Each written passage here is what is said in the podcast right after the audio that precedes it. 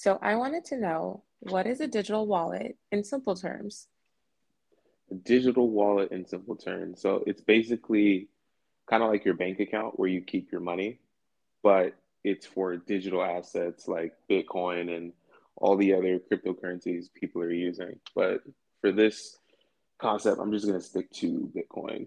Yeah. And there's non custodial wallets and then there's custodial wallets.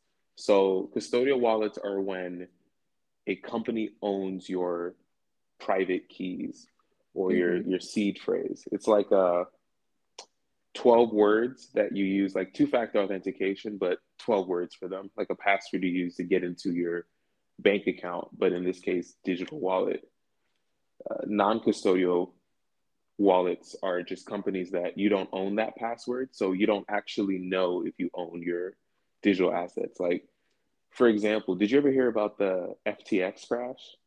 Oh, yeah, I did. That was crazy.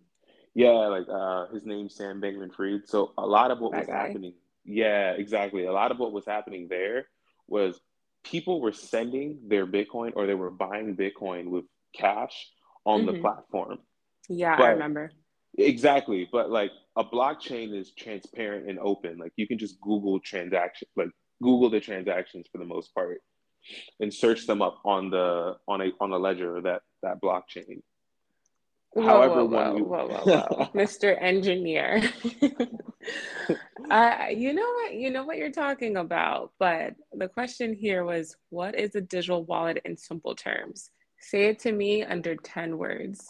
Okay, a digital wallet is just where you keep your money, but in this terms, like digital assets like Bitcoin, it's just where you keep your money. Okay. I think I counted 25 words, but that was better. That was better. So sorry to cut you off, but you were last talking Whoa. about blockchain. What is that? Yeah, so blockchain in simple terms is just the history of transactions for the most part. Mm-hmm. It's it's the way that these digital assets are recording transactions. Like mm-hmm. think of an analogy would be, you know, when you go to your bank account app and you click on like your history of sent payments or something. Oh yeah, yeah. That would be your blockchain.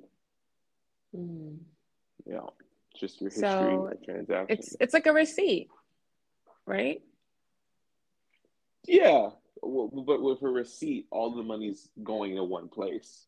Yeah. So, yeah, like or or like your history on you when you go to on your browser like all the websites you've been to, where your browser has gone to, a list okay. of that. Okay. Uh, so order. I have another question. Mm-hmm. What would you say is the difference between hot versus cold wallets? Okay, good. So going back to hot wallets are just any digital wallet that's connected to the internet. Okay. So like if or Celsius or BlockFi or Crypto.com. Those are or even Robinhood. Robinhood, even those are custodial hot wallets. They're connected to the internet, so they can be they're susceptible to cyber attacks. Okay, and then what yeah. is cold wallets? So cold wallets are wallets that you're storing your money in a digital wallet on the blockchain, but it's not connected to the internet. So like think of storing your money in a flash drive, you know, like the thumb drives people put pictures yeah, on. Yeah, yeah, yeah. Yeah, they even have one called a ledger or Trezor. Tre- ah, I forgot. It starts with a T. But ledger is the most popular um, okay. that I know of. I have a ledger at home just where I store my um my digital assets. Nice. I'm gonna put that on my my Christmas list maybe this next year. Yeah, keep it in mind. It's like uh, I want to say hundred dollars for their lower end brand, and then a uh, hundred and fifty for the one I got. I think oh, really? now, yeah, prices raised. I guess inflation is a little cheaper when I bought it. Well, let's see where it'll be next year. You know, inflation. yeah, who knows, right? who knows? Wow. Okay, so I got it. Hot internet, cold, not internet. Yep, and the cold ones are the most secure. That's where you should really keep your your your money in that sense. Because okay. if you're using digital assets, the only risk with uh, cold wallets is that not the only risk, but the the risk I believe you should be aware of is that if you lose that seed phrase, those 12 words or however you're storing yours, you won't be able to get that money again. And that's the biggest thing with like non-custodial wallets. If you lose the password to get into that wallet, the money is gone. However, you can lose the physical cold wallet as long as you keep 12 words, you can get another one. Wait, I was just going to ask you mentioned non custodial. What is the difference between non custodial versus custodial wallets?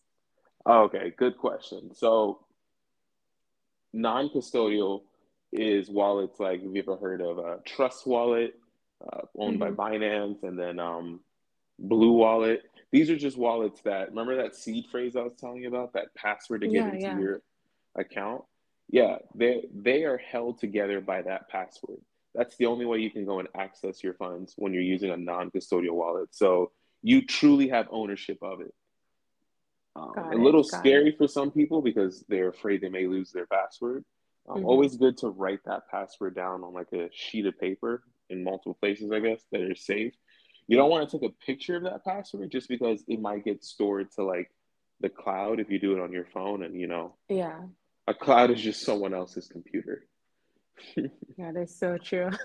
yeah, and then a so um, custodial wallet is like like I said before, Nexo, BlockFi, yeah. just uh, crypto bank accounts in that sense that are owned by a company, a, a third party like FTX. So you're always at that risk because you don't actually own your coins mm-hmm. of getting scammed, and that's what happened with those people with FTX because they were using a custodial wallet they couldn't actually verify that the money was there. Like the FTX said the money was there, but they couldn't verify the money was there. So, you know, the incident was good in the sense that at least people are kind of being aware of that now.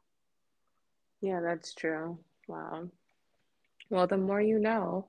Um, Mr. Engineer, I have one final question. Yeah, what's your final question? What is your takeaway for your audience today? Uh, my takeaway for my audience today would be to know the phrase in this space not your keys, not your coin. If you don't own the keys to your digital assets, it's not really yours. You're lending it to someone else and you're just creating the same problem that we're in with our financial institutions today. So I'll leave you on that note not your keys, not your coin.